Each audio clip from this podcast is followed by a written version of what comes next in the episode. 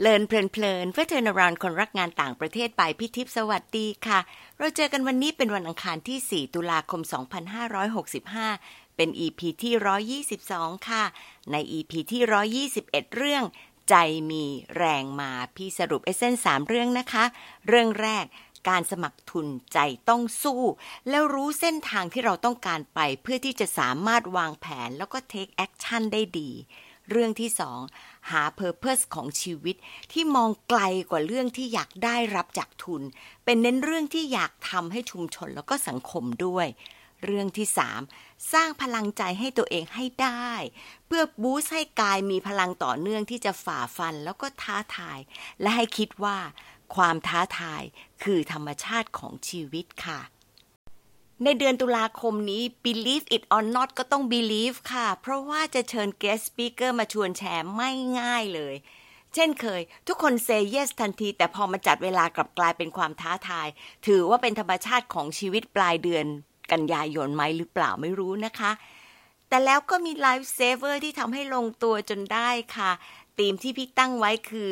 เรื่องที่เกี่ยวข้องกับมิติของงานทั้งเดือนตุลาคมนี้เลยนะคะ เราจะมองลึกลงไปในการแตกแขนงงานออกไปอีกหลายอย่าง ทั้งเทคนิคแล้วก็ soft skill ที่จะทำให้เรียนรู้ว่า ในแต่ละงานแต่ละอาชีพอาจจะนำไปสู่งานด้านอื่น ๆ ซึ่งอาจจะหมายถึงการสร้างความแตกต่าง การเปลี่ยนอาชีพ หรือการสร้างอาชีพใหม่ก็ได้ค่ะธีมนี้ดูเหมือนว่าจะลงล็อกสุดๆกับธีมที่ผ่านๆมานะคะ ด้วยความบังเอิญค่ะ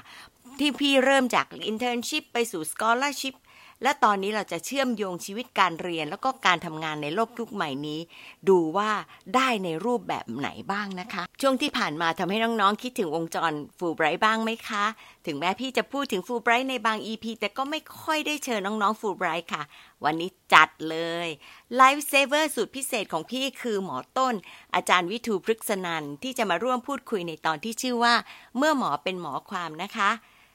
มอต้นเกิดที่พังงา ข้ามไปเรียนมัธยมที่ภูเก็ต แล้วก็เรียนหมอที่ม.อ. เป็นการเรียนรู้เรื่อง diversity ระหว่างจังหวัด ซึ่งอาจารย์บอกเองว่าแต่ละจังหวัดมีความแตกต่างอย่างแค่สำเนียงใต้ ที่บางครั้งอาจารย์เองก็เป็นแหล่งใต้กับคนใต้ในจังหวัดที่ไปเรียน เขาก็ไม่คุยด้วยเพราะว่าฟังแล้วไม่คุ้นหูค่ะ ดูแล้วก็อาจจะเป็นจุดเล็ก ๆ ตรงนี้ที่ทำให้อาจารย์ต้น สนใจด้านความสัมพันธ์ระหว่างประเทศไปด้วยนะคะ อาจารย์ต้นเป็นอาจารย์หมอด้านนิติเวชแล้วก็ได้ทุนฟูลไบรท์ประเภท Open Competition ตอนโน้นนะคะ ตอนนี้ชื่อว่า TGS ตอนนี้ TGS ให้ไปถึงปริญญาเอกได้เลยค่ะ อาจารย์ต้นไปเรียนด้าน Global Health Law ที่ Georgetown University ที่ Washington DC เมื่อปี 2016หลังจากที่พี่ออกมาแล้วล่ะค่ะ แต่ก็ยังมีสายใยฟูลไบรท์แล้วก็พอพี่มีโอกาสได้ไปที่มออ ก็ได้เจออาจารย์ต้นตัวเป็นๆด้วยหรือคุยผ่าน Facebook ค่ะ กว่าจะถึงนิติเวชที่ต้องรู้ด้านแพทย์แล้วก็เข้าใจด้านกฎหมาย ทั้งสองสายไปเจอกันได้ยังไง ตรงไหนแล้วก็ไปต่อได้หรือไม่ฟังกันเลยค่ะ สวัสดีอาจารย์ต้นอีกครั้งหนึ่งค่ะ เมื่อกี้เราก็คุยนอกรอบนิดหน่อยเนาะแต่ไม่ได้คุยเรื่องหมอ ที่เลือกอาจารย์เนี่ย เพราะว่ามีความรู้สึกว่าจริง ๆ แล้วในความรู้สึกของพี่เลยเนาะถ้าไม่พูดว่าเป็นนิติเวช หมอเนี่ยไปยุ่งอะไรกับกฎหมายมากไหมในอดีต แล้วก็ปัจจุบันมันมันเยอะกว่าใช่หรือเปล่า อาจารย์ถึงสนใจทำไมถึงสนใจมาเป็นนิติเวชหมายถึงมาเรียนนิติเวชใช่ไหมครับจริงๆก็ก็ต้องบอกว่าไม่ใช่สาขายอดนิยมใช่ไหมนิติเวชครับ แต่ว่าใช่ค่ะ เพราะว่าส่วนใหญ่คือเรียนแพทย์ก็ อาจจะตั้งใจไปรักษาผู้ป่วยใช่ไหมคิดว่าไปช่วยชีวิตคนไข้อะไรมองนั้นนะครับ แต่ว่าเพราะงานนิติเวชก็จะใช่ค่ะต่างกันไปเลยจริง ๆ ก็คือ จะไม่ได้ช่วยรักษาผู้ป่วยโดยตรงครับ แล้วก็โดยเฉพาะอย่างยิ่งต้องไปยุ่งเกี่ยวกับศพอีกนะครับ จริงๆ ตอนตอนที่เรื่องเรียนเนี่ยยังไม่ได้เห็นภาพชัดมาก แต่รู้แต่ว่ายังคือตัวเองไม่ได้ชอบรักษาผู้ป่วยมากประมาณนะทีนี้หมอส่วนใหญ่เวลาพอจะเรียนต่อเฉพาะทางก็จะใช้วิธีเหมือนกับตัดช้อยใครชอบคนไข้ก็จะไปทางอืมเอ่อสูตินเป็นเด็กสูตินรีเวชสัญญกรรมอายุรกรรม หรือว่ากุมารเวชเงี้ยนะใช่ไหมครับ หลักๆ แล้วก็ก็ไปดูอีกว่าถ้าชอบผ่าตัดก็เหลือสัญญกรรมกับสัญญกรรมออโทปิดิกถ้าชอบ อันนั้นคือชอบมากๆ ถ้าชอบไม่มากก็อพวกหูคอจมูกหรือตาอะไรเงี้ย มีผ่าตัดบ้าง มีตรวจผู้ป่วยบ้างอะไรเงี้ยนะครับ อันนั้นก็คือทางที่เขาชอบรักษาไปครับทีนี้ถ้าฝั่งที่ไม่ชอบเขาก็อาจจะมีทางเลือกอีกแบบหนึ่งอีกครับ มันก็จะมีตั้งแต่ชั้น preclinic ก็คือไปเรียนพวก basic science เลยก็คือ อย่างเช่น physiology pharmacology อะไรพวกนั้นครับ ซึ่งก็มันก็ต้องเอามา apply มาสอนนักศึกษาแพทย์ให้รู้ว่าพื้นฐานพวกนั้นมันมีความสำคัญยังไงกับการประกอบวิชาชีพแพทย์ในอนาคตครับ หรือถ้ายังชอบคลินิกอยู่แต่ไม่อยากเจอผู้ป่วยมาก ก็จะมีอย่างเช่นรังสีใช่ไหมไปอยู่แต่กับฟิล์มเลยอยู่กับหน้าจอครับ หรือว่าพยาธิวิทยาก็จะมีทั้งการวิพากษ์ก็คือไปดูพวกชิ้นเนื้อ เนื้อนี้เป็นมะเร็งหรือเปล่า เป็นโรคอะไรเงี้ยนะครับ หรือว่าพยาธิวิทยาคลินิก อันนี้ก็จะไปอยู่กับห้องแลบในคอยทำงานในห้องปฏิบัติการตรวจเลือดตรวจอะไรพวกนี้การบริจาคเลือดอะไรพวกนั้นนะครับ ก็จะมีย่อยไปอีกหลายสาขาครับ แล้วก็อีกอันหนึ่งก็คือนิติเวชเนี่ยนะครับนี่ตอนตอนตอนที่เลือกก็คิดว่าหนึ่งคือไม่ชอบตรวจผู้ป่วย แล้วก็สองก็คือ เราเราอยากเรียนกฎหมาย จริง ๆ ตอนตอนอมปลายตอนที่เลือก เอ็นชานสมัยโน้นนะครับ จริง ๆ มันยังไม่ทันถึงเอ็นชานเพราะว่าพออยู่ทางใต้ก็จะมีสอบตรงสิบสี่จังหวัดครับ แล้วก็เราก็ อ่าเลือกแพทย์อันดับหนึ่ง เพราะว่าสมัยนั้นเหมือนเด็กถ้าเรียนดีหน่อยก็ถ้าไม่แพทย์ก็วิศวะ เราไม่ชอบวิศวะก็ต้องแพทย์เนี่ยครับ แต่ว่าใจจริงก็คืออยากเรียนสนใจพวกนิติศาสตร์รัฐศาสตร์มากกว่าครับ แต่ว่าสมัยนั้นเนี่ย ที่สงขลานครินยังไม่เปิดคณะนิติครับ ยังไม่มีคณะนิติศาสตร์เราก็เลย อ่าเลือกแพทย์อ่าเราบอกว่าตอนสอบ สอบสัมภาษณ์ก็ยังบอกว่าถ้าตกสัมภาษณ์หรือว่าถ้าไม่ติดแพทย์ก็คงจะไปเลือกนิติศาสตร์ที่แถวกรุงเทพอะไรมองนั้นครับ ก็เลย แต่ว่าบังเอิญบังเอิญสอบติดซะก่อนครับ ก็เลย เลยต้องเรียนแพทย์ก่อน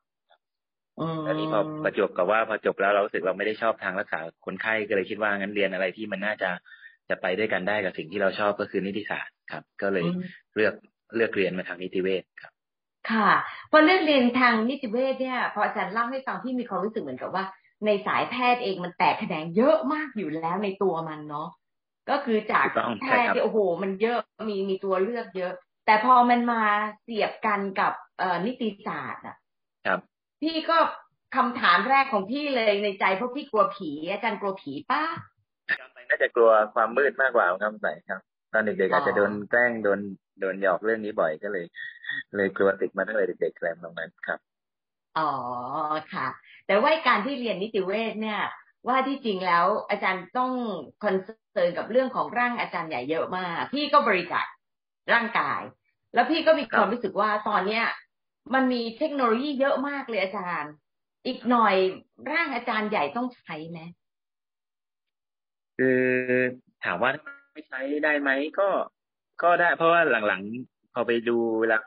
เรื่องทางทางแพทยศึกษา medical education เนี่ยนะครับเขาก็จะมีพวกแอปพลิเคชันหรือแม้แต่มีเครื่องไม้เครื่องมืออะไรที่มัน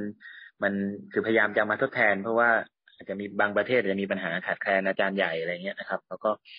มีเอ่อเอามือเขี่ยที่จอเนี่ยก็ขึ้นมาจะเอากล้ามเนื้อตรงนี้ออกเจอข้างในข้างใต้เป็นอะไรก็ทำได้หมดครับ แต่ถามว่า ถ้าสมมติว่า เทียบกับการที่ต้องไปผ่าตัดเองอะยังไงก็ไม่เหมือนนะผมว่ามันไม่ได้ฟิลตรงนั้น ไม่ได้ความรู้สึกว่าเราจับกล้ามเนื้อเป็นยังไง แล้วมันดึงออกยากน้อยยังไงอะไรเงี้ยมันจะมันจะไม่มีฟิลตรงนั้นครับ แต่ถามว่าถ้าถ้าต้องการเรียนรู้ว่าใต้ผิวหนังตรงนี้มีกล้ามเนื้ออะไร ใต้กล้ามเนื้อมีเส้นประสาทอะไรมีหลอดเลือดอะไรอย่างนั้นก็คงคงพอจะทดแทนกันได้ครับ อืมค่ะแล้วอีกอย่างหนึ่งก็คือ อ่าคนทั่วไปคิดว่าเหมือนนิติเวชก็เหมือนผ่าอาจารย์ใหญ่แต่จริงๆแล้วก็ ก็มีความแตกต่างกันเยอะครับ เพราะว่าอาจารย์ใหญ่เนี่ยก็จะเขาจะไม่ได้ผ่าสดๆใช่ไหมพอเราเสียชีวิตเขาก็จะไปไปดองในน้ำยาฟอร์มาลีนหรือน้ำยาสารเคมีที่มีส่วนประกอบที่ทำให้ศพไม่เน่าไม่เปื่อยนะครับ แต่ว่าในในส่วนของนิติเวชเวลาผ่าก็คือผ่าสดๆเลยก็คือไม่ได้ไม่ได้ดองไม่ได้อะไรครับ คนเสียชีวิตปุ๊บก็เอามาผ่าเปิดดูเลย เพราะงั้นมันก็จะยังมีเลือดมีอะไรที่ที่เอ่อเรียกว่ายังสดๆอยู่มากกว่าครับ ก็จะแตกอืมค่ะ พี่ก็อาศัยความเข้าใจจากการดู CSI เนาะเพราะว่ามาดูแล้วโอ้โห งานที่นิติเวศต้องทำเนี่ยมันมีเยอะมากการนี้นิติเวศเนี่ย ได้อาศัยในช่วงเรื่องของกฎหมายเข้ามาช่วยตรงนี้ยังไงบ้างนะคะอาจารย์จริงๆแล้วแล้วช่วยเยอะเลยนะครับ พอเรามาเรียนนิติเวศมาทำงานด้านนี้ถึงได้รู้ว่าจริงๆแล้วงานนิติเวศเนี่ยมัน มันเป็นส่วนหนึ่งของกระบวนการยุติธรรมมากกว่าที่จะเป็นเรื่องทาง public health ครับ ก็คือเรา เน้นอาจจะมีส่วนบ้างในในส่วนของ Public Health คือการหาสาเหตุการตายใช่ไหมซึ่งอาจจะไปช่วยในเรื่องของการวางแผนวางนโยบายในการป้องกันการตายครับ แต่ว่าหลักๆ แล้วเนี่ย สิ่งที่เราทำก็จะถูกเอาไปใช้ในกระบวนการยุติธรรมโดยเฉพาะกระบวนการยุติธรรมทางอาญานะครับ ก็คือถ้ามีการตายที่ผิดธรรมชาติขึ้นมา หรือตายในระหว่างความควบคุมนะครับ ก็ต้องดูว่ามีคนที่ต้องรับผิดในความตายของเขาหรือเปล่านะครับ พูดง่ายๆมีใครทำให้เขาตายแล้ว คนที่ทำทำผิดกฎหมายไหมนะครับ ถ้ามีอันนั้นแหละก็ต้องเอาคนนั้นไปลงโทษครับ ทีนี้เพราะงั้น การการที่เราตรวจชนสูตรผู้ป่วย ก็คือชนสูตรบาดแผลในผู้ป่วย หรือชนสูตรบาดแผลในศพเนี่ยก็ก็จะกลายเป็นหลักฐานส่วนหนึ่งที่จะเอาไปรวบรวม เพื่อที่จะเอาผิดกับคนที่ทำให้เขาบาดเจ็บ หรือทำให้เขาเสียชีวิตโดย โดยที่เขาทำผิดกฎหมายครับคือพอดูแล้วมันก็เหมือนกับว่า วิชาที่เรียนมาการเป็นแพทย์เนี่ย มันมารวมผสมกันเพื่อที่จะไปหาร่องรอย ก็เท่ากับว่าหมอเนี่ยจะต้องมีการสังเกตเยอะมากกว่าปกติไหมคะ เพื่อที่จะไปลิงก์ว่ามันเป็นยังไงหรือเปล่าหรือว่ามันเท่าเท่ากันกับไอ้การเรียนหมอแล้วก็การดูคนไข้ทั่วไปอ๋อจริงๆถามว่าการการจะมาเป็นแพทย์นิเวศได้ก็ต้องเรียนต่อเฉพาะทางเหมือนกันครับ อ๋อค่ะต้องฝึกฝึกอบรมต่ออีกสามปีไม่ไม่ใช่ว่าจบแพทย์แล้วก็มาผ่าศพได้เลยนะครับ ก็เหมือนไม่ต่างกับไปเรียนสัญญกรรมอายุรกรรมอะไรก็คือ ต้องไปฝึกอบรมต่ออีกอย่างน้อยสามปีครับ ถึงจะไปสอบเพื่อขอรับวุฒิบัตรเป็นผู้เชี่ยวชาญได้นะครับดังนั้นสามปีนั้นก็จะเรียนเนี่ยก็จะฝึกฝนเกี่ยวกับเรื่องการผ่าศพการตรวจชนสูตรบาดแผลทั้งในผู้ป่วยแล้วก็ในศพครับ เพราะงั้นก็ มันก็จะมีความเชี่ยวชาญเพิ่มมากขึ้น แต่อาจจะไม่ได้เหมือนใน CSI ซะทีเดียวเพราะว่าเราดู CSI รู้สึกว่าหมอทำหลายอย่างมาก ตามตามกฎหมายไทย หรือกระบวนการที่ทำไทยเนี่ยเราก็จะยุ่งเกี่ยวให้กับศพครับ สมมติว่าเราไปตรวจที่เกิดเหตุมีการฆาตกรรมเกิดขึ้นเนี่ย ซึ่งกฎหมายไทยเนี่ยกำหนดให้ให้แพทย์ต้องไปชันสูตรร่วมกับพนักงานสอบสวนก็คือตำรวจเนี่ยนะครับ เราก็จะไปยุ่งแค่กับศพอย่างเดียว สมมติมีคราบเลือดมีอาวุธปืนตกอยู่มีมีดเปื้อนเลือดตกอยู่ตรงเนี้ยก็จะเป็นหน้าที่ของ ตำรวจพิสูจน์หลักฐานที่เขาจะไปเก็บวัตถุพยานตรงนั้นครับ เพราะงั้นส่วนในส่วนของแพทย์เราก็อาจจะถ่ายรูปเก็บไว้ได้ แต่ว่าเราจะไม่ไปหยิบมีดมาตรวจไม่ไปเอาปืนมาตรวจพิสูจน์อะไรพวกนั้นหน้าที่พิสูจน์หลักฐานก็เอาไป เราก็จะมุ่งตรงไปแต่ที่ศพอย่างเดียว เพียงแต่ว่าหลักฐานพวกนั้นถ้า ถ้าเราสงสัยหรือเราคิดว่ามันมีความเกี่ยวพันอะไรกับศพที่เราตรวจเราก็อาจจะถามหรือขอขอทราบผลตรวจเบื้องต้นอะไรได้ เพื่อดูว่ามันมันเป็นไปได้ไหมมันเข้ากันได้ไหมกับสิ่งที่เราตรวจจากศพแค่นั้นครับ แต่ว่าคนที่จะทำหน้าที่รวบรวมทั้งหมดตามตามบ้านเราเนี่ยก็จะเป็นพนักงานสอบสวนครับอ๋อค่ะ ไม่เคยเข้าใจตรงนี้ลึกซึ้งเลยนะเพราะว่าดูจากหนังมันก็ได้แค่นั้นจริง ๆ เลยค่ะ ก็ก็น่าสนใจตรงที่ว่าถ้าสามปีเนี่ยแสดงว่า specialization เนี่ยมันแตกแขนงออกไปอีก ในแง่ของอการสอนการสังเกต แล้วก็การเชื่อมโยงได้เพิ่มขึ้นนะคะพี่กำลังดูว่าอย่างมิติของงานเนี่ย skill การแพทย์ มันก็สอนให้เราฝึกสังเกต ฝึกการทำทีมเวิร์กแต่ว่านิติเวชเนี่ยมันออกไปเพื่อที่จะไปลิงก์กับคนข้างนอกด้วยนะคะ ซึ่งมันจะไม่ค่อยเหมือนกันกับการที่จะเดียวกับคนไข้โดยตรงทั่วไปเนอะอาจารย์ ใช่ใช่ครับ อย่างที่บอกเพราะมันเป็นเรื่องของอะไรอะกระบวนการที่ทำทางอาญามากกว่าที่จะเป็นเรื่องทางสาธารณสุขครับ ค่ะ แล้วถ้าเป็นแบบนี้ปุ๊บทำไมอาจารย์ได้ฟูไบรท์ไป แล้วจะไปเรียน global health law อ่าจริง ๆ ก็มีคนถามเยอะเหมือนกัน เพราะว่าในในนิติเวชเองจริงถามว่าเกี่ยวกับกฎหมายไหมที่พี่ทิพถามตอนแรกก็ก็เกี่ยวแต่ว่า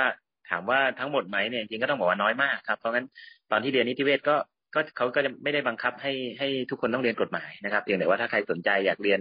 นิติศาสตร์ไปด้วยก็เป็นสิ่งที่ดี แต่ว่าถ้าไม่ได้เรียนเขาก็ไม่ได้บังคับ คุณก็ยังมีสิทธิ์สอบเพื่อขอรับวุฒิบัตรเป็นผู้เชี่ยวชาญเหมือนเดิมครับ เพราะว่าจริง ๆ แล้วมันว่าถ้าเกี่ยวหลัก ๆ เลยก็คงจะเป็นเรื่องของอ วิธีพิจารณาความอาญา ก็คือกระบวนการอย่างที่บอกกระบวนการเอาคดีอาญาขึ้นสู่ศาลเอาคนผิดไปพิสูจน์ตัดสินลงโทษอะไรมองนั้นครับ ซึ่งซึ่ง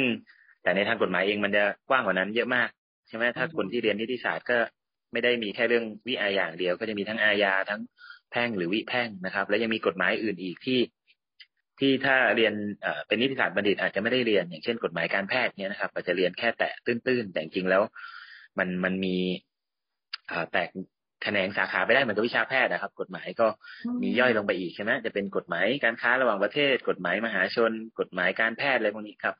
ซึ่งซึ่งหนึ่งก็คืออย่างที่บอกเราเราเราเรียนกฎหมายแล้วรู้สึกว่าเราชอบกฎหมาย แล้วสองยิงฟิลอื่นก็ผมคิดว่า field ทั่วๆไปเนี่ยมันมีคนที่เขาสนใจเยอะอยู่มากแล้วครับ แล้วก็ประกอบกับเราเรียนแพทย์มาเรารู้สึกว่าเราเราก็มีความรู้ด้านการแพทย์ แล้วมันเป็นเรื่องที่ สมมตินักกฎหมายเรียนกฎหมายการแพทย์เนี่ยเคยคุยกันเขาก็บอกเขาก็จะเข้าใจเรื่องการแพทย์แค่ระดับหนึ่งแค่แค่ผิวเผินว่าเขาไม่ได้เรียนแพทย์เขาก็จะไม่เข้าใจอะไรที่ลึกซึ้งไปมากกว่านั้นครับ เพราะงั้นเขาก็จะไม่สามารถลงไปในรายละเอียดที่ลึกๆได้ แต่ว่าพอเรารู้เรื่องวิชาการแพทย์ด้วยก็เลยรู้สึกว่ามันน่าจะเป็นข้อได้เปรียบที่ทำให้เราไปถ้าไปต่อยอดด้านนี้เราก็น่าจะเป็นเป็นผู้เชี่ยวชาญที่เรียกว่ามีประโยชน์ น่าจะทำอะไรให้เกิดประโยชน์กับสังคมได้มากขึ้นครับ ก็เลยเลือกไปเรียนทางกฎหมายสุขภาพ แล้วจริงของนิติเวชเองก็มีย่อยลงไปอีกนะครับ เพราะแพทย์เหมือนแต่ละเฉพาะทางก็ยังมีย่อยสาขาลงไปอีก นิติเวชเองก็มีทั้งอย่างเช่นนิติพิษวิทยาเราจะไปเรียนเรื่องของเกี่ยวกับพวกยาพิษสารพิษใช่ไหมสิ่งที่จะวิธีการตรวจ หรือว่าจะตรวจในศพจะเจอยังไงนะครับ หรือว่าอ่านิติพยาธิวิทยาบางคนก็จะเรียนทั้งพยาธิกายวิภาคที่บอกใช่ไหมเกี่ยวกับตรวจชิ้นเนื้อผ่าศพ แล้วก็มาเอามาใช้กับศพทางคดี เพราะว่าถ้าพยาธิเนี่ยเขาต้องผ่าศพเหมือนกันนะครับ แต่ว่าอันนั้นเขาเรียกว่าเป็นการผ่าทางผ่าเพื่อวิชาการ อย่างเช่น เสียชีวิตในหอผู้ป่วยมีการติดเชื้อรู้อยู่แล้วว่าเนี่ยลักษณะช็อกติดเชื้อแน่นอน แต่เอาเชื้อไปพอแล้วไม่ขึ้น ไม่รู้เป็นเชื้ออะไรหาเชื้อไม่เจอเนี่ยนะครับ อันนี้ก็ก็เอาไปผ่าเหมือนกันแต่ว่าคนที่ผ่าจะไม่ใช่หมอนิติเวชเพราะถือว่ามันเป็นการเจ็บป่วยตายตามธรรมชาติเพียงแต่อยากผ่าเพื่อการศึกษาเท่านั้นเองอยากรู้ว่าเขาติดเชื้ออะไรกันแน่เนี่ยนะครับ ซึ่งอันนั้นก็ ต้องขออนุญาตญาติก่อนนะครับ แต่จะต่างกับทางนิติเวชด้วยที่ในทางนิติเวชเนี่ย หลายคนอาจจะยังไม่ทราบว่าพอผ่าศพเอ๊ะทำไมญาติ ขอไม่ให้ผ่าตำรวจยังยืนยันว่าจะไปผ่าช่วงหลังเราเห็นข่าวแบบนี้มากขึ้นนะครับ หรือว่าบางคนใส่ว่าเอ๊ะดูเหมือนเด็กโดนฆาตกรรมแล้วพ่อแม่ไม่ให้ผ่าได้ด้วยเหรออะไรเงี้ยครับแล้วถ้าเกิดพ่อแม่ทำเองล่ะใช่ไหมอย่างที่เราเห็นข่าวว่าพ่อเลี้ยงหรืออะไรที่ทารุณเด็กเงี้ยนะครับ จริง ๆ แล้วในทางกฎหมายเนี่ยต้องบอกว่าแตกต่างกัน เพราะว่าพอเป็นศพ คดีหรือศพทางนิติเวชที่ต้องมีการชันสูตรพลิกศพเนี่ย ถือว่ากฎหมายเข้ามาคุ้มครองศพแล้วนะครับ คือเข้ามาคุ้มครองสิทธิ์ของผู้ตายพูดง่ายๆนะครับ เพราะฉะนั้นจริง ๆ แล้ว พ่อแม่สามีภรรยาหรือแม้แต่ลูกอะไรเนี่ยไม่มีสิทธิ์ปฏิเสธการผ่าศพนะครับ คนที่จะตัดสินว่าจะผ่าหรือไม่ผ่า ก็คือพนักงานสอบสวนคือตำรวจต้องตัดสินใจว่าศพนี้ถ้าดูแล้วมีความน่าสงสัย มีประเด็นที่น่าจะเกี่ยวข้องกับ คดีอาญานะครับ มีคนที่ทำให้เขาตายโดยที่ต้องรับผิดเนี่ยก็จะต้องส่งให้แพทย์ผ่านะครับ เพราะจริงๆแล้วญาติไม่มีสิทธิ์ปฏิเสธ แต่ว่าที่ผ่านมาบ้านเราอาจจะยังยังไม่เข้าใจตรงนี้กันมากใช่ครับเพราะจะเห็นในข่าวว่าญาติยืนยันจะไม่ให้ผ่าญาติจะพาศพไปทำพิธีเลยหรืออะไรซึ่งจริงแล้ว ก็จะจะไม่ไม่ถูกตามกฎหมายไม่ถูกต้องอ๋อค่ะ วันนี้ก็ได้ได้ให้ความรู้กับประชาชนคนหนึ่งนะคะเพราะพี่ก็จะเข้าใจมากขึ้นนะอาจารย์เราก็ไม่ไม่รู้แล้วเราก็แอบสอบข่าวเท่าที่เขาเสนอมา แต่ในอีกด้านหนึ่งเนี่ยพอเราเรียนแล้วก็ เออ พอเราฟังแล้วก็จะเรียนรู้มากขึ้นทีนี้พี่ก็เลยมานั่งคิดนะอาจารย์อาจารย์เองเนี่ย ก็จะมี technical skill เยอะมากเลย แล้วก็แต่ละคนก็จะมาบอกว่าเออ technical skill ทั้งเรื่องของนิติทั้งเรื่องของหมอเนาะแล้วก็ไปดูในเรื่องของ global health อีกเนี่ยมันก็แน่นมาก แต่วันดีคืนดีสมมุตินะพี่ก็จะมีแบบเอ่อเนรมิตให้อาจารย์บอกอาจารย์ อยากให้อาจารย์เปลี่ยนอาชีพอะไม่อยากเลยที่ให้อาจารย์เรียนหมอกับนิติแล้วอาจารย์คิดว่าอาจารย์จะไปทำหน้าที่อะไรได้บ้าง จากความรู้ตรงนี้เกี่ยวกับนิติศาสตร์ได้ไหมครับ อะไรก็ได้เลยค่ะ ที่ไม่ใช่นิติเวชอ่าจริง ๆ นี่จริงๆ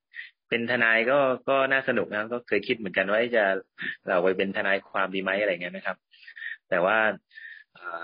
ก็จะมีคนบอกว่าทนายเหล่านี้ดูซื่อๆไปหน่อยนะ ไม่น่าจะทันเกม ไม่น่าจะทันคนอะไรแล้วนอกจากทนายได้อะไรอีกอาจารย์ ก็ผู้รักษาอายการก็เป็นได้ครับ แล้วก็ตุลาการศาลปกครองเนี้ยนะครับพวกนี้ก็ต้องต้องไป แต่มันจะต้องมีคุณสมบัติเฉพาะเพิ่มขึ้นมาอย่างเช่นต้องไปเรียนต่อในติบัณฑิต หรือว่าถ้าเป็นศาลปกครองก็จะต้องอมีเคยทำงานด้านบริหารหรือสอนเกี่ยวกับวิชาด้านบริหารมาก่อนอะไรเงี้ยนะครับ ก็ก็จะต้องเก็บคุณสมบัติให้ครบเพื่อที่จะไปขอสอบครับซึ่งถ้าถ้าสอบได้ก็สามารถไปทำงานด้านนั้นได้ เพราะว่าเราก็ถือว่าจบนิติศาสตร์มาเหมือนกันครับ ค่ะอาคารนี้พี่ก็เนรมิตใหม่บอกอาจารย์ ไม่ให้ทำแล้วอะไรที่เกี่ยวกับกฎหมายกับแพทย์อะเฉียดเฉียดได้ แต่ตรงไม่ได้ อาจารย์จะทำอะไรได้ อ๋อ ตรงไม่ได้เลยใช่ไหมใช่ตรงตรงไม่ได้ถ้าถ้าถ้าย้อนกลับไปได้อีกเนี่ยอ่า ถ้าย้อนกลับไปได้อีกจะไปเรียนอะไรที่จะใช้ได้ในอนาคตใช่ไหมอ่าในอนาคตจริงๆชอบเรื่องความสัมพันธ์ระหว่างประเทศครับ อยากเรียนพวกไออาร์อย่างเงี้ยครับก็จะชอบตอนเด็กก็จะชอบอ่านข่าวจะ จะชอบอ่านข่าวระหว่างประเทศ เอ๊ะประเทศนั้นทำไมมีปัญหากับประเทศนี้เพราะอะไร หรือว่าผู้นำประเทศนั้นทำไมโดนปฏิวัติผู้นำคนใหม่ที่เลือกตั้งมาประเทศนี้เป็นยังไงอะไรเงี้ยทำไมฝ่ายนี้ถึงชนะฝ่ายนี้ถึงได้มาปกครองประเทศอะไร เพราะฉะนั้นตอนเด็กๆจะชอบอ่านข่าวพวกนี้มากครับ แล้วก็รู้สึกว่าเออเราเรามีความสนใจด้านนานาชาติ แล้วก็พอโตขึ้นก็รู้สึกว่ามันไม่ใช่แค่เรื่องการเมืองการปกครองเดียวเรื่องวัฒนธรรมเรื่องอะไรก็ ก็น่าสนใจว่าแต่ละชาติมันมันไม่เหมือนกันเลยครับ เพราะงั้นก็เลย ถามว่าถ้าชอบอะไรตอนนี้สมมติถ้าย้อนกลับไปได้เลยก็จะไปเลือกเรียนพวกความสัมพันธ์ระหว่างประเทศค่ะ แต่ว่าถ้าไม่ย้อนกลับมองไปในอนาคต แล้วก็ให้อาจารย์ทำวิชาชีพใหม่ อาจารย์คิดว่าอาจารย์จะไปทำอะไรที่คิดว่ากิวตอนเนี้ย ไปใช้ได้ไหมคะตอนนี้อะครับ ก็คิดว่าจริงๆ ทนายความหรือว่าเป็นที่ปรึกษากฎหมายเนี่ยก็ก็น่าจะน่าจะได้ประโยชน์เพราะโดยเฉพาะเวลาที่มีการฟ้องร้องคดีทางการแพทย์ถ้าถ้าถามว่าทำได้ตอนนี้ก็คือเรื่องอาจจะเป็นคล้ายๆ ที่ปรึกษาทางกฎหมาย อาจจะไม่เป็นทนายโดยตรงครับแต่ว่าว่าที่ที่ที่คิดว่าน่าจะมีประโยชน์เพราะว่าเวลามีการฟ้องร้องคดีโดยเฉพาะคดีทางการแพทย์ครับ คิดพบปัญหาที่พบอย่างหนึ่งก็คือว่าหมอเนี่ยขาดความเข้าใจด้านกฎหมาย ในขณะที่ทนายความก็ขาดความเข้าใจทางด้านการแพทย์ เพราะงั้น คือพอต่างฝ่ายต่างเข้าใจมันก็มันก็จูนกันไม่ได้พอไปถึงศาลเนี่ย อย่างพูดง่ายๆสมมุติว่าเวลาฝ่ายที่ฟ้องมาเขาฟ้องมาหมอทำผิดหนึ่งสองสามสี่ห้านะครับ พอหมออ่านข้อกล่าวหา หมอรู้สึกว่าเอ้ยประเด็นแรกประเด็นที่สองไร้สาระมากเลย มันไม่ใช่คือถามหมอทุกคนหมอก็รู้ว่ามันไม่ใช่อย่างเงี้ยนะครับ ก็เลยไม่ตอบไปตอบแค่สามสี่ห้าอย่างเงี้ยแต่ในทางกฎหมายบอกไม่ใช่ครับ คุณไม่ตอบนั้นแปลว่าคุณยอมรับไงเพราะงั้น ศาลก็กลายเป็นเอาข้อเท็จจริงมันเนี่ยไปรับว่าแสดงว่าเนี่ยแพทย์รับในข้อจริงนี้แล้วเออแสดงว่าเนี่ยแพทย์ประมาทจริงหรืออะไรจริงตามที่คนไข้กล่าวหามาทั้งที่จริงต่อแล้วเราก็รู้ว่ามันไม่ใช่นะครับ เพราะงั้น อันนี้ก็ขาดความเข้าใจทางแพทย์นะครับเดียวกันทางทนายความเองก็อาจจะไม่เข้าใจประเด็นทางการแพทย์ เช่นทำไมต้องทำอย่างนี้ให้ตัวนี้แล้ว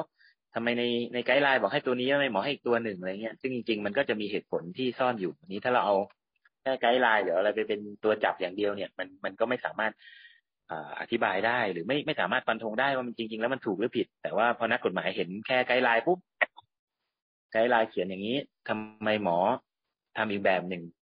ผิดแน่นอนอย่างนี้จบนะครับ เพราะงั้นมันก็เลยกลายเป็นปัญหาผมมองว่าก็เลย เลยทำให้เวลาฟ้องคดี พอแพทย์อ่านคำวินิจคำวินิจฉัยของศาลหลายคดีก็จะรู้สึกว่าเอ้ย มันไม่ใช่ อันนี้มันมันไม่น่าจะถูกต้องตามหลักวิชาการทางการแพทย์แล้วเพราะงั้นตรงเนี้ยถ้า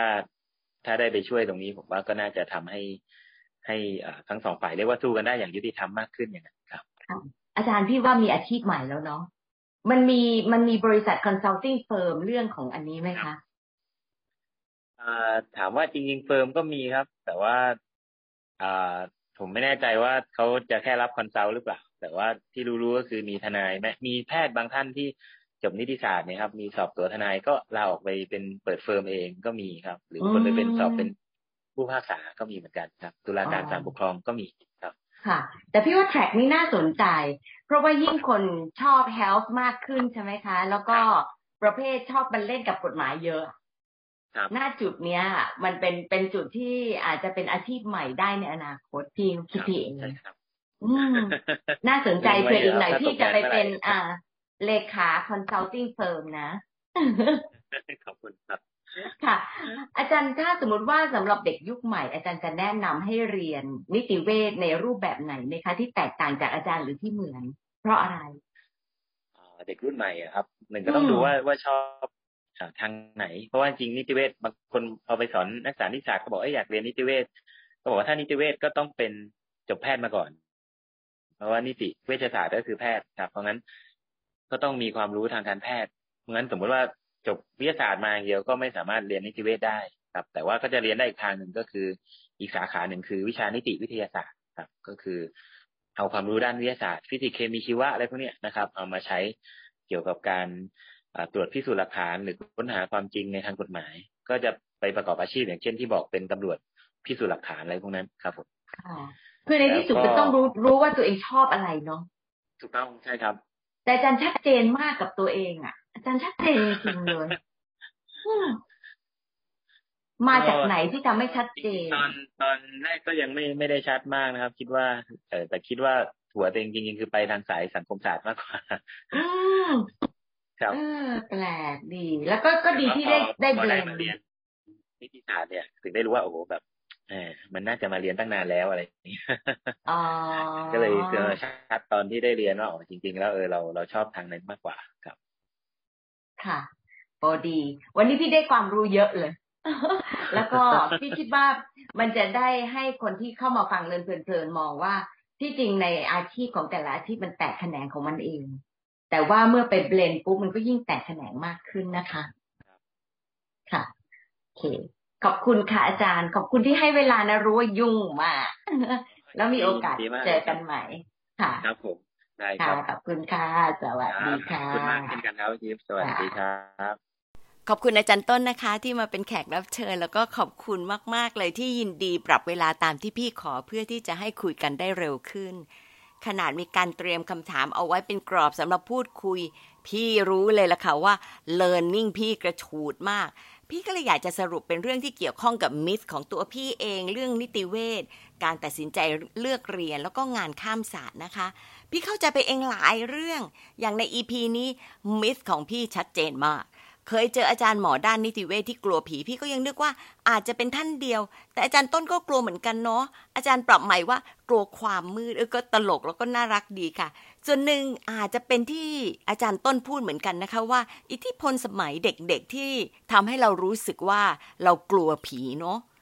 มิสอีกเรื่องหนึ่งคือการที่คิดเข้าข้างตัวเองค่ะว่า พี่เนี่ยได้ดูหนังเรื่องเกี่ยวกับนิติเวชมาจากไอ้เรื่อง CSI นี่แหละค่ะ ปรากฏว่ารู้ผิวผิวผิดผิดคุยกับอาจารย์ต้นนอกรอบ บอกว่าเขาเรียกว่า CSI effect พี่ก็โดนเต็มๆเลยล่ะค่ะ เพราะว่า คนมักจะนึกว่าในชีวิตจริงจะรดแบบในหนังนะคะ ยังมีอีกค่ะ พี่นึกว่าหมอนิติเวชนี่ต้องเรียนจากศพที่หมายถึงร่างอาจารย์ใหญ่ ไม่ได้นึกถึงศพจริง ๆ ลืมไป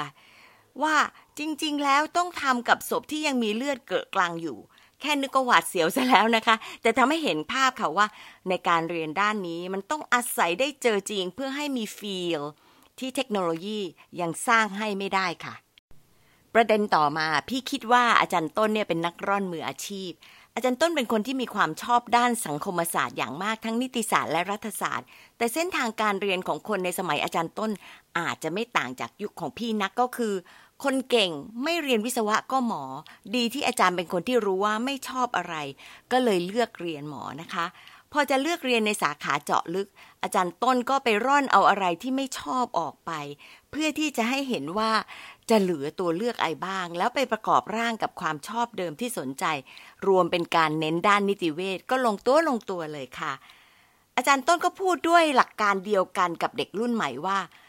ลองดูตัวเองว่าชอบไม่ชอบอะไร จะได้เลือกเรียนแล้วก็ทำงานในด้านที่เราชอบ หรืออย่างน้อยก็ควรเป็นด้านที่เราไม่ชอบน้อยที่สุด แล้วค่อยๆ หาตัวเองต่อๆไปนะคะ อีกเรื่องที่อยากจะพูดถึงก็คืออาชีพใหม่จากการเรียนนิติเวชค่ะ การที่ต้องเกี่ยวข้องกับกระบวนการยุติธรรม ประสานกับหน่วยงานต่างสังกัดอย่างฝ่ายสอบสวน แล้วก็การเป็นพยานในศาล มันเป็นการเพิ่มประสบการณ์ชีวิตที่แตกต่างจากการเป็นหมอด้านอื่น ๆ ก็ทำให้เปลี่ยนวิชาชีพ อย่างการเป็นหมอไปเป็นทนายความ หรือว่าเส้นทางด้านการยุติธรรมอย่างอายการ หรือว่าผู้พิพากษาได้ พี่คิดว่าที่สำคัญ อะไรที่เป็นการข้ามศาสตร์ในลักษณะคล้ายคลึงกันเนี้ยหาคนที่เชี่ยวชาญได้ไม่ง่าย นี่ยังไม่ได้คิดต่อไปในเรื่องที่อาจารย์ต้นเป็นอาจารย์นะคะ ก็ได้ประสบการณ์ และทักษะการเป็นอาจารย์หมอด้วย มันจะยิ่งเพิ่มคุณค่าไปอีกค่ะ อาจารย์ต้นบอกว่าก็มีอยู่บ้างที่หมอบางคนไปเปิดสำนักทนายของตัวเอง แล้วก็ทำหน้าที่เป็นที่ปรึกษา เพราะไม่ค่อยมีคนที่เชี่ยวชาญทั้งสองด้านนี้นะคะ พี่ก็เลยนึกต่ออย่างนี้ค่ะว่า แทนที่จะเปิดสำนักทนาย เปิดเป็น consulting firm ด้านนี้ได้หรือเปล่า เพราะว่าโลกยิ่งเปลี่ยน คนแคร์ต่อสุขภาพ แล้วในบางกรณีก็เรียกร้องสิทธิต่างๆ แล้วก็มีคดีฟ้องร้องกันวุ่นวาย การเป็น consultant หรือโค้ชให้คนข้ามศาสตร์ ก็น่าจะเปิดมิติของอาชีพต่อไปได้นะคะที่แน่ ๆ คือทุกอย่างต้องเพิ่มความรู้และประสบการณ์ เช่น การเป็นผู้ประกอบการหรือการพัฒนาการเป็นฟรีแลนซ์ การเป็นโค้ช เรื่องพวกนี้ก็อาจจะหมายถึงอีกหนึ่งอาชีพก็ได้ค่ะว่า การเป็นผู้ถอดประสบการณ์ข้ามศาสตร์ก็ยังได้อีกนะคะ มารีเฟล็กกันค่ะ น้องๆฟังอาจารย์ต้นแล้ว เจอมิสของตัวเองบ้างไหมคะ อะไร เราร่อนความชอบของเรายังไง แล้วก็เตรียมหาประสบการณ์จากวิชาชีพของเรา ที่ทำให้โดดเด่นในด้านไหนได้หรือเปล่า อะไรอย่างไรค่ะขอบคุณที่ตามฟังแล้วเราพบกันวันอังคารหน้านะคะ สวัสดีค่ะ